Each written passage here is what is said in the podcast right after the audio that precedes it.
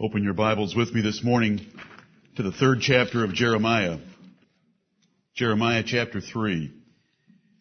A brother just prayed in the prayer room for us that today might be the best day of worship that we've ever had with the Lord. And that ought to be our goal and our desire. Amen. Every time we come into the house of the Lord, we'll never pass this way again. It may be our personal last time in a church assembly. The Lord may come and it may be the last time for all of us. But while we have this opportunity, we should give it all of our heart, all of our mind, our soul, and our strength to love the Lord our God. Right. We have been adopted as His children by our older brother, the Lord Jesus Christ, laying down His life for us that we might receive the adoption of sons. We are blessed abundantly and it should be reflected in our praise. The third chapter of Jeremiah is the prophet appealing to Israel, the ten tribes that had already gone into captivity well before this, and the tribes of Judah and Benjamin under the name of Judah, that they would repent and turn from their wicked ways and return to Him. He compares them to an adulterous wife that is rejected properly and justly by her husband. And he tells them that it's a little different with me. I'm still married to you. And if you'll repent and return, I will receive you and we can restore our relationship. This is the general gist of Jeremiah chapter 3. However, in the midst of it, as is common with the prophets of God, the prophet takes off and sees into the distance the church of the Lord Jesus Christ and us Gentiles being drawn into it and our adoption as sons. And I want to share a few of these verses with you as we begin our worship this morning. I'll start at verse 14. Jeremiah chapter 3 and verse 14. Turn. Turn. O backsliding children, saith the Lord, for I am married unto you, and I will take you one of a city and two of a family, and I will bring you to Zion. And I will give you pastors according to mine heart, which shall feed you with knowledge and understanding. And it shall come to pass, when ye be multiplied and increased in the land, in those days, saith the Lord, they shall say no more, the ark of the covenant of the Lord. Neither shall it come to mind. Neither shall they remember it. Neither shall they visit it. Neither shall that be done any more. At that time, they shall call Jerusalem the throne of the Lord, and all the nations shall be gathered unto it to the name of the Lord to Jerusalem. Neither shall they walk any more after the imagination of their evil heart. In those days the house of Judah shall walk with the house of Israel, and they shall come together out of the land of the north to the land that I have given for an inheritance unto your fathers. But I said, how shall I put thee among the children and give thee a pleasant land? a goodly heritage of the hosts of nations. And I said, Thou shalt call me my father, and shalt not turn away from me. This is the word of the Lord, Jeremiah 3, 14 through 19. Notice first of all that it's only a remnant that the Lord brings back according to the 14th verse. I'll take you one of a city and two of a family. It's not going to be all of a city or all of a family. It's only going to be a remnant. And according to Romans chapter 11, there was only a remnant left of the nation of Israel. He was going to raise up pastors according to his own heart, which the Lord Jesus Christ did when he ascended to the right hand of God and gave gifts unto men. He goes on to describe that when they're in this new condition of returning and being taken by him and given pastors, that these pastors are not going to be teaching them about the Ark of the Covenant of the Lord. Neither would they even remember it, neither would they talk about it, visit it. They would not be doing those things anymore because the Old Covenant and its ceremonial worship will have passed away. Right. And at that time, in those days, verse 17 tells us that all nations are going to be gathered unto it. That is Jerusalem where the throne of the Lord is. Right. And the Lord Jesus Christ is sitting on His throne in the heavenly Jerusalem at this hour. Right. And we rejoice in that fact. And we, the United States of America, citizens of that country, citizens of that nation, have come together to worship the Lord on His throne in the Jerusalem which is above, which is the mother of us all, as Galatians 4 and Hebrews 12 teach us. Right. In those days, Judah and Israel, there's not going to be any tribal differences anymore be- between the northern nation and the southern nation, respectively the ten tribes and the two tribes. But they would return to what God had originally intended for all of them, and that's His heavenly kingdom. But now the Lord asks Himself a question, and He asks a question in the 19th verse. How can I possibly bring this about? How can I take rebellious Gentiles and ignorant Gentiles, and how can I take rebellious Israelites and Jews and unite them together and bring them together to worship the Lord in Jerusalem and the throne of the Son of God? How can I do that? So he asks the question, how shall I put thee among the children? God had rejected them. Romans 9 through 11 are going to teach us that God had rejected Israel. 1 Peter chapter 2 tells us the same thing. But then they were called the people of God after they had been told they were not the people of God. That God would bring them back and restore a remnant. How shall I put thee among the children? How shall I put you wayward rebellious Israelites, the ten tribes, and you rebellious Jews, and Gentiles of all nations, among the children? When you put another child among your children, that's called adoption. How shall I do it? How shall I put thee among the children? How shall I give thee a pleasant land? On what basis will this inheritance be yours? How can I do it? A goodly heritage of the hosts of nations. There's a host of nations out there. In fact, there's hosts of them, of all kinds on different continents. But none of them have a nation like the holy nation that the people of God have in the kingdom of Jesus Christ. How shall I make them a part of it? Here's the answer.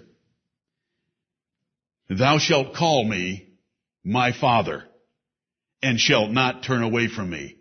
I will make a new covenant with the house of Israel after those days, saith the Lord. I will put my spirit into them and they shall cry, Abba, Father, my Father. Thou shalt call me my Father and shalt not turn away from me. What was the weakness of the first covenant according to Hebrews chapter 8? There wasn't enough strength in the people to keep it. But under the new covenant, God provides that strength so that we're able to keep it. Praise His great and glorious name. Now the rest of the chapter just runs right back to the fact that they were sinful and that they needed to return. And surely as a wife treacherously departeth from her husband, so have ye dealt treacherously with me, O house of Israel, saith the Lord. That's verse 20. But there in that 19th verse, along with the promise of a, of a remnant in verse 14, pastors that would teach them true knowledge and understanding, verse 15, no more ceremonial worship, verse 16, Gentiles being included with them, verse 17, verse 19 tells us how it takes place. And because ye are sons, God hath sent forth the Spirit of His Son into your hearts, whereby we cry, Abba, Father. Or in this prophecy, my Father. There would be a change of religion. God would pour out His Spirit and cause them to cry unto their Father. And He's done that for you and me. We don't care about the Ark of the Covenant of Israel. We have gathered together to the throne of the Lord. And it is in Jerusalem. It's in the Jerusalem which is above that is the mother of us all and really the only true Jerusalem that has existed for the last 2,000 years. Right. The Lord Jesus Christ, when He left the temple for the last time in Matthew chapter 23, He said, Behold, your house, no longer His Father's house, but your house is left unto you desolate. Now He has a house, He has a throne, He has a city, and it's all above. And we've been drawn nigh to it by the Spirit of the living God. And that Spirit has been placed in our hearts. It's by which we cry, Abba Father, and it does a mighty work in giving us a new nature with strength and power so that we do not depart as foolishly and as vainly as the Israelites and Jews had departed from the Lord. Let us praise His name for the adoption of a remnant and for the adoption of Gentiles among them. May the Lord bless a short explanation of His word. Let us pray. Our Holy Father in heaven, hallowed be thy great and glorious name. Amen. There is no God in heaven or in earth beside thee. Thou doest according to thy will in the army of heaven and among the inhabitants of the earth. None can stay thy hand or say unto thee, what doest thou? Blessed God, the great and dreadful God, creator of the ends of the earth. We come unto thee as our Father by the blessing and power of thy Holy Spirit, bearing that testimony in our hearts that we are indeed the children of God. Heavenly Father, we thank thee for this prophecy that there would be a remnant called in the latter days. And in those days, the ceremonial worship of Moses would be done away. And instead there would be pastors to feed thy people with knowledge and understanding. Not the obscure darkness and the beggarly elements of a carnal religion, but a spiritual religion where we are taught of God in our hearts. And we thank thee, Holy Father, that you have made us part of that calling, that you have taken us, one of a city and two of a family, and called us together into this place where we might worship thee this day. Heavenly Father, in the name of the Lord Jesus Christ, we bless and we praise thee and thank thee for the adoption of sons. We thank thee that thou art our Father according to the good pleasure of your will and not our own. Right. We thank thee that you will have compassion on whom you will have compassion and you have had such compassion on us. We ask, O Lord, that you would bless us this day to worship thee acceptably as our God and our Father. Heavenly Father, thank you for creating us that we might know thee. Thank you for saving us that we would be justified before thee.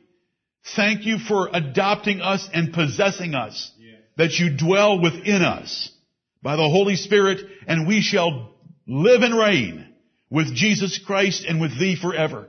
These are the glorious things of the gospel. And we thank thee that you have sent them to our ears by pastors and teachers that you have raised up and gifted with the power of the Holy Spirit to teach us the truth of the New Testament.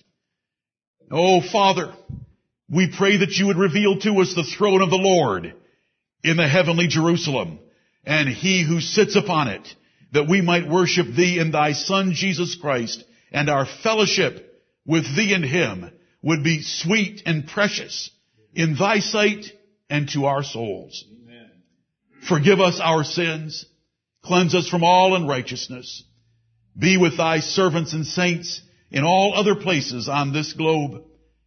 Heavenly Father, preserve our nation that we, the Gentiles of this nation, might continue to have that pleasant land the kingdom of the Lord Jesus Christ and to be able to worship in spirit and in truth, in quietness and godliness, in peace. Heavenly Father, continue to preserve our liberties that we might follow thee according to the counsels of your word and our consciences taught by the Spirit of the living God. We thank thee for all the mercies that we enjoy daily. We thank thee for all the truth that you have shown us. Heavenly Father, in this hour, we want to lift up your praise as our adopting Father and bless thee for all that thou hast done for us and shall yet do for us. O Lord, direct our thoughts into thy word and our worship according to thy word, that all will be acceptable in thy sight, O Lord, our strength and our Redeemer. Have mercy upon us, we thank thee, for the church of the Lord Jesus Christ, the forgiveness of sins, and the head of that church, even our Savior, Jesus. Now hear us as we call upon thee in his name and bless us, Holy Father, as we seek to honor thee and thy son in the way that thou hast prescribed in thy holy word. Keep us by thy might and thy power, lest our feet would go astray from thy holy paths. Direct us into the ways of righteousness and keep us from temptation and evil, O Lord, and the presumptuous sins that would have dominion over us and secret sins that we see not, show them to us and lead us in paths everlasting. We pray in Jesus' name and for his honor and glory forever. Amen.